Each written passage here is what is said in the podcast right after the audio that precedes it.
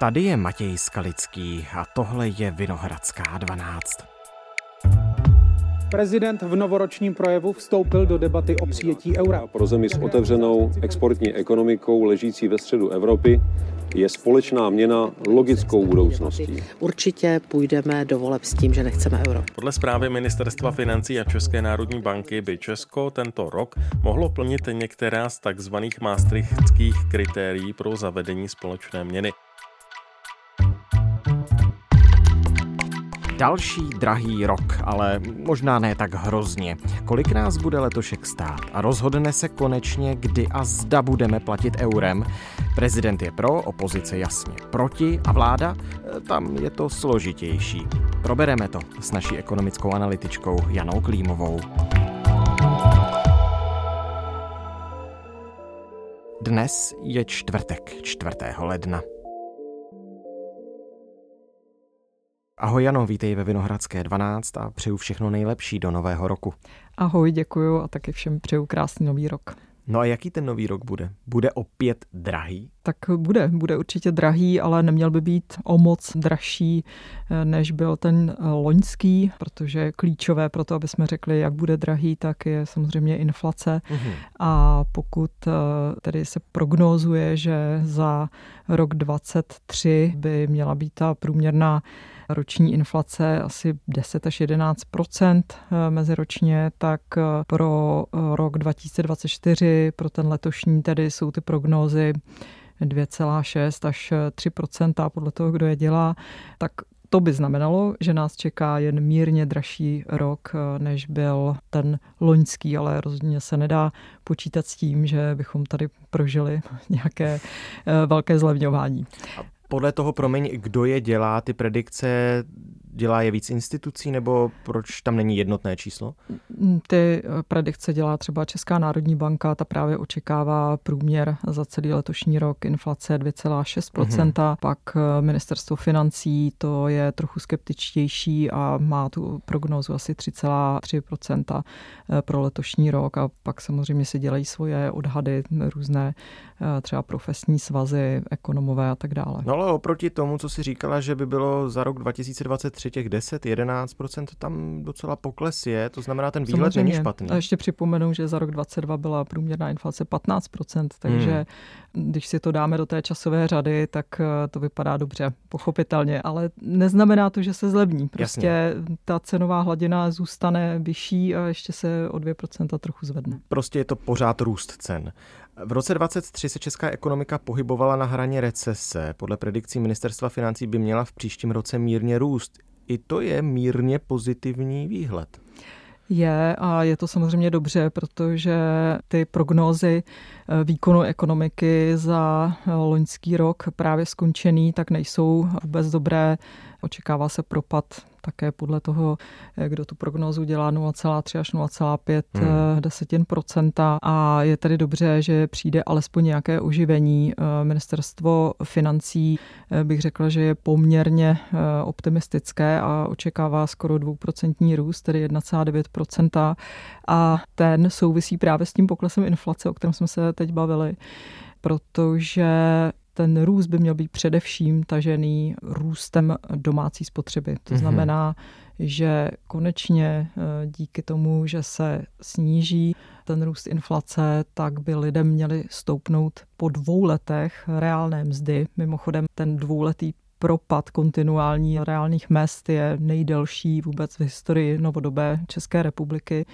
Eh, takže Díky tomu by lidé letošní rok měli mít eh, více peněz, tím by se tedy měla znovu nastartovat eh, domácí spotřeba, která eh, mimochodem loni se propadla asi o 4% meziročně, takže to by mělo potom táhnout celý růst té ekonomiky ale e, otázka je, jak to bude. Lidé hodně šetřili, nejenom tedy kvůli těm reálným zdám, ale i díky třeba vyšším úrokovým sazbám.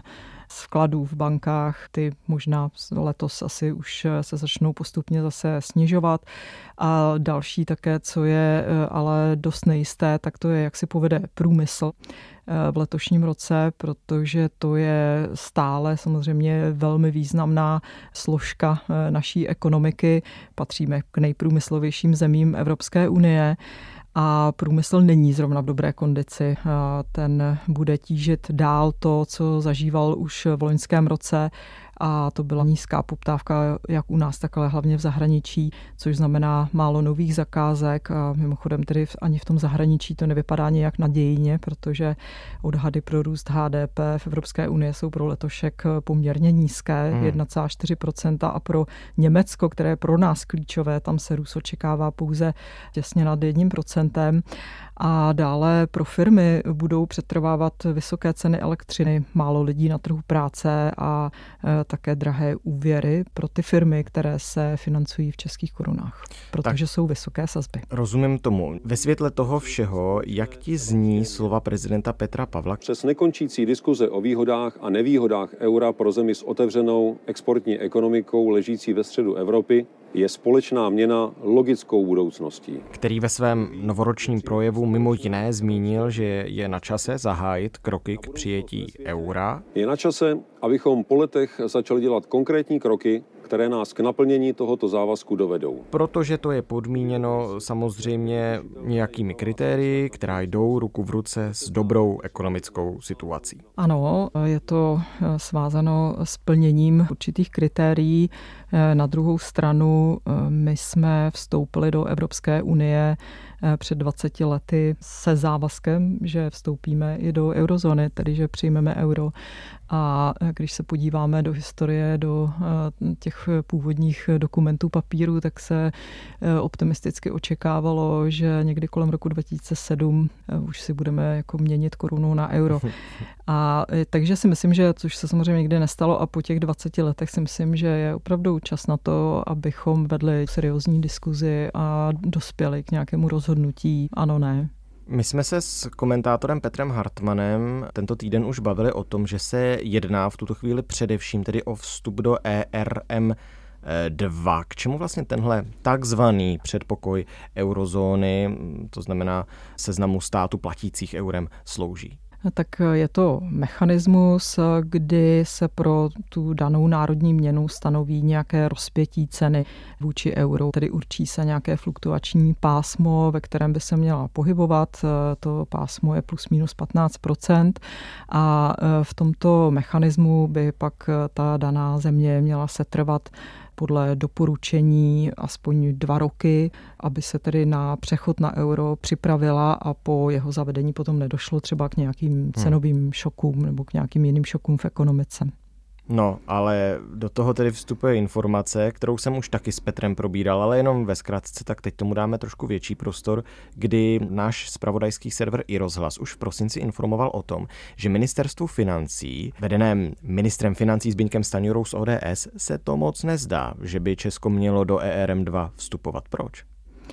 Tak to stanovisko, eh, že se to ministrovi nezdá, vyplývá ze zprávy o jakési připravenosti na euro nebo hmm. ekonomiky na euro, eh, která se vypracovává pravidelně každý rok. Je to společná zpráva eh, Ministerstva financí a České národní banky.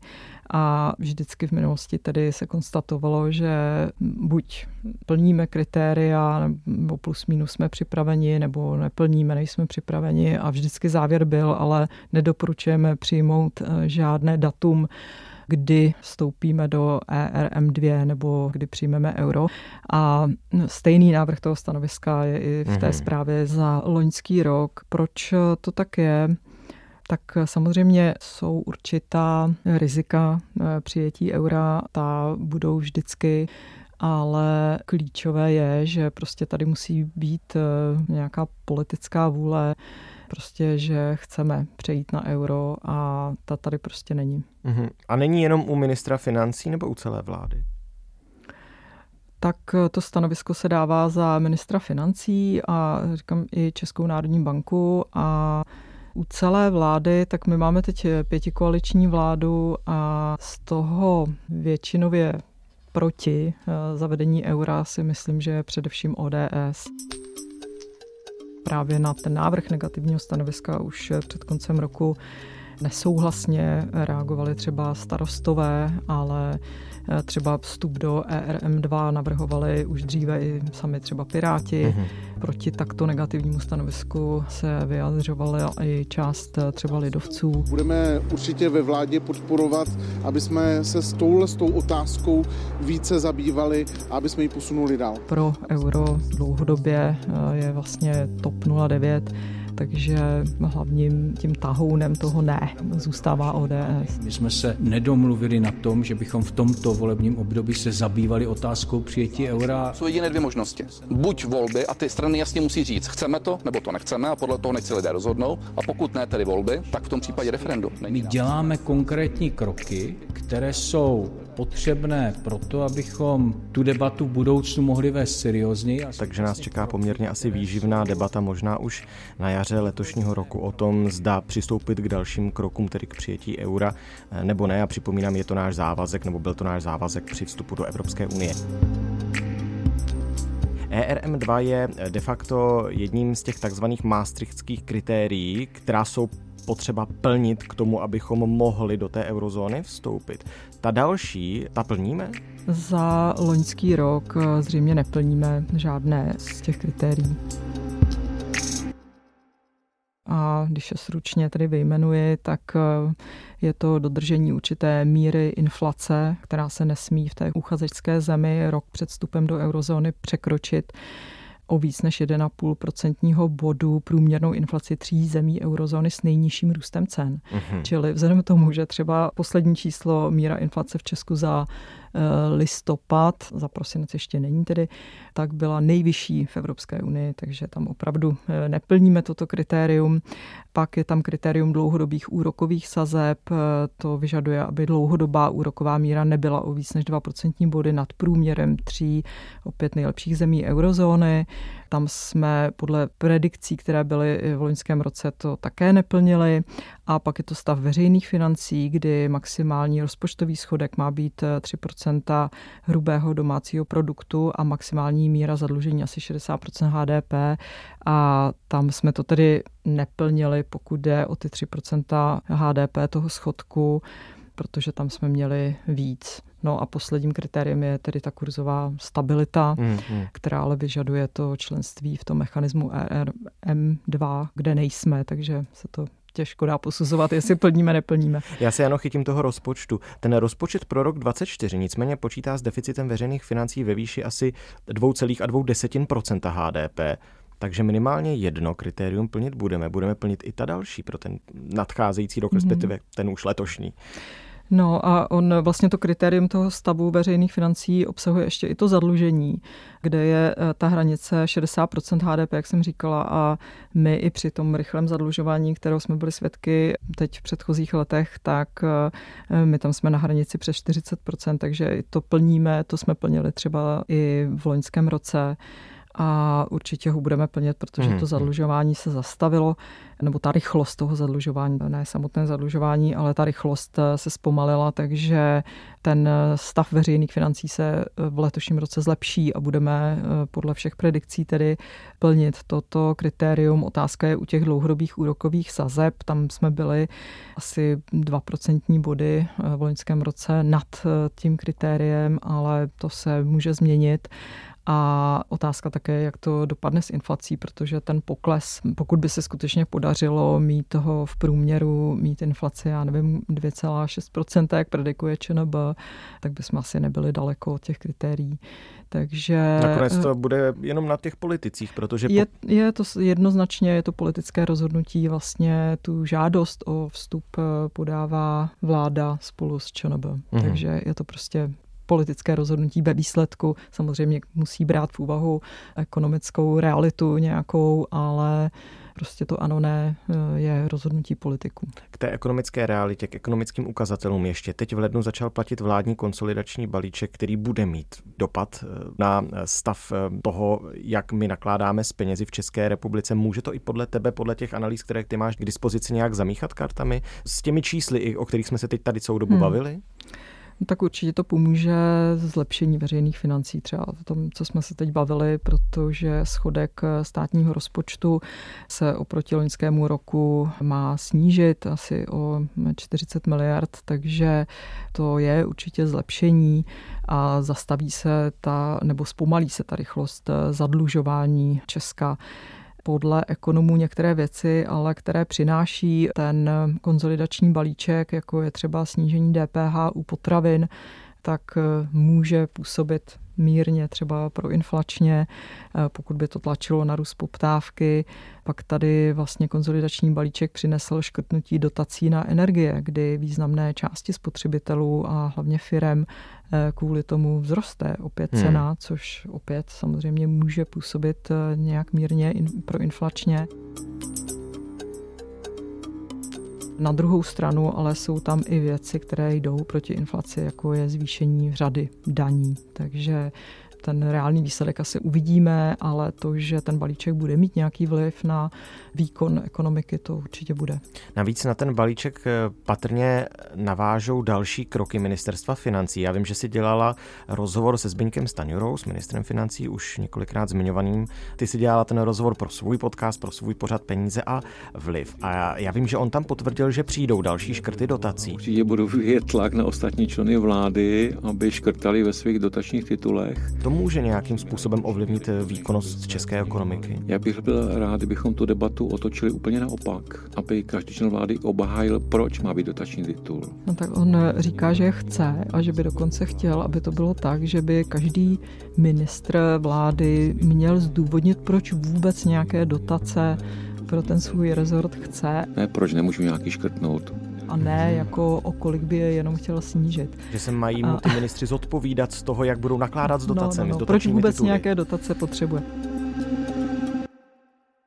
Což je jako eh, samozřejmě taková idealistická představa, dejme tomu, ale v praxi si myslím, že to nebude tak snadné, protože jenom bych připomněla ten balík těch dotací, o kterých se bavíme, který jde tedy z toho národního rozpočtu, tak je pro rok 25 eh, predikován asi na kolem 500 miliard korun. Hmm.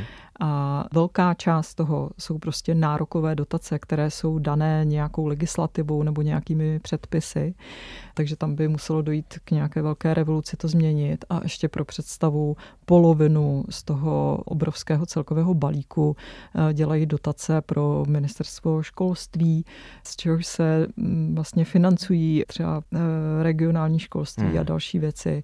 Takže tam se velice těžko škrtá další část. Největší balík eh, v tom tom eh, celkovém dělají dotace pro dopravu, tam asi taky nechceme příliš škrtat, rozvoj infrastruktury a tak dále.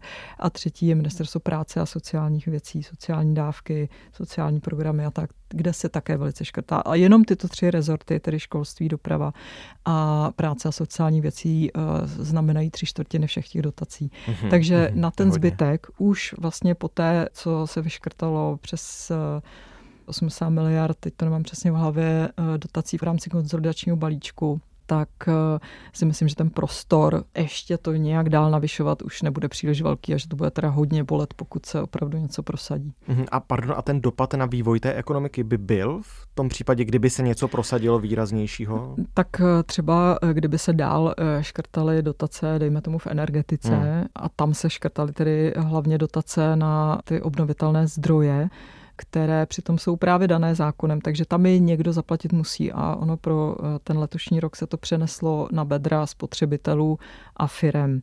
Takže pokud by se třeba v těchto dotacích eh, škrtalo dál, tak eh, by to opět někdo musel zaplatit. Tím by se třeba snížila zase... Buď konkurenceschopnost firm, anebo prostě lidem energie, kupní síla, kupní síla lidí a tak dále. A tak dále. Hm. Rozumím tomu. Dovol mi se ještě úplně závěrem vrátit k tomu, co tady rozpoutal tu debatu Petr eh, Pavel a my jsme se o tom samozřejmě taky bavili tady společně, totiž hm, ty kroky k přijetí eura. Mě by ještě zajímalo, kdyby náhodou hypoteticky, tedy se politici prostě rozhodli, že asi, nevím, nevím jestli letos, ale třeba příští rok, za dva roky vstoupí do ERM2, jak daleko z toho předpokoje eurozóny je to přímo do eurozóny? Jak daleko je to potom k přijetí eura? Tak eh, Česko by tedy bylo minimálně dva roky v tom předpokoji, v tom mechanismu, kdy je nějakým způsobem prostě vázaný ten kurz koruny a eura a po uplynutí této doby by prostě už přešlo na euro. To znamená, že pro... Ale může třeba tam zůstat v tom předpokoji i déle, i déle mm-hmm. ale většinou se tedy nedoporučuje tam zůstávat zase jako déle, že ta lhuta je stanovená na dva roky, ale není vyloučeno třeba tam být tři roky. Ideální scénář pro eurooptimisty je, že Česko by nejdřív za dva, tři roky mohlo vstoupit do eurozóny. Pokud by všechno vyšlo tak, jak eh, si příznivci eura přejí tak kdyby se o tom během letošního roku rozhodlo, že tedy chceme eh, do toho mechanismu, tak to je jeden rok, eh, pak dva roky bychom tam byli, tak to máme asi tři roky minimálně k euru. No ale do té doby se o tom ještě budeme společně určitě bavit, tak se na to budu moc těšit. A moc díky za tu dnešní analýzu. Děkuji za pozvání. Tohle už je všechno z Vinohradské 12, z pravodajského podcastu Českého rozhlasu. Dnes s Janou Klímovou, naší hlavní ekonomickou analytičkou, bavili jsme se o stavu české ekonomiky, o výhledech do roku 2024 a o prezidentových slovech vybízejících k dalším krokům k přijetí eura. Vinohradská 12 tu bude samozřejmě i v dalších dnech, vždy o půlnoci vydáváme nové epizody, nejinak tomu bude i za pár hodin, najdete nás ve všech podcastových aplikacích. Naslyšenou zítra.